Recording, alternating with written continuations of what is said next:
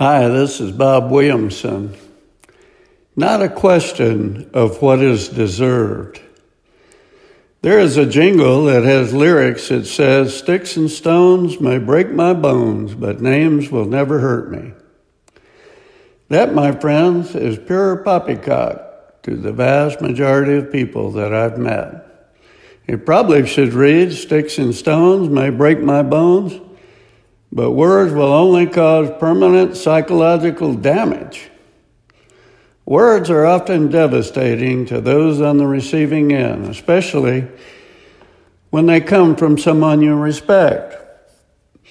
There will always be will- someone willing to hurt you, put you down, gossip about you, belittle your accomplishments, and judge you.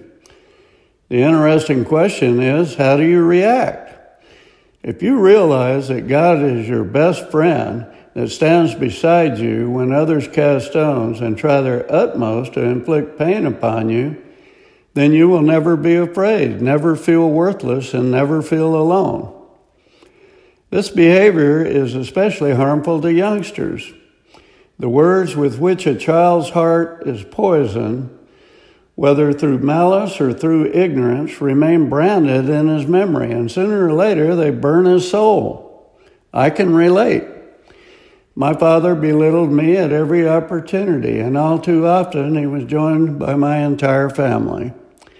There's no greater agony that I have endured than to be subjected to that daily humiliation and pain from my own family.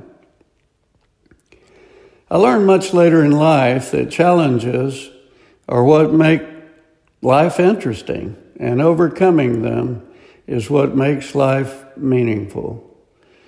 Famed newscaster David Brinkley once quipped, A successful man is one who can lay a firm foundation with the bricks others have thrown at him.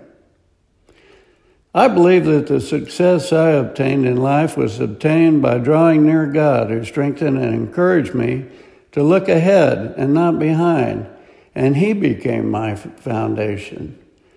I knew I could rise above my past and have a bright future with Him by my side. I was determined to prove to those who put me down in my early life that I could succeed, and I did. As it turns out, they hardly noticed. And I realized their approval was meaningless.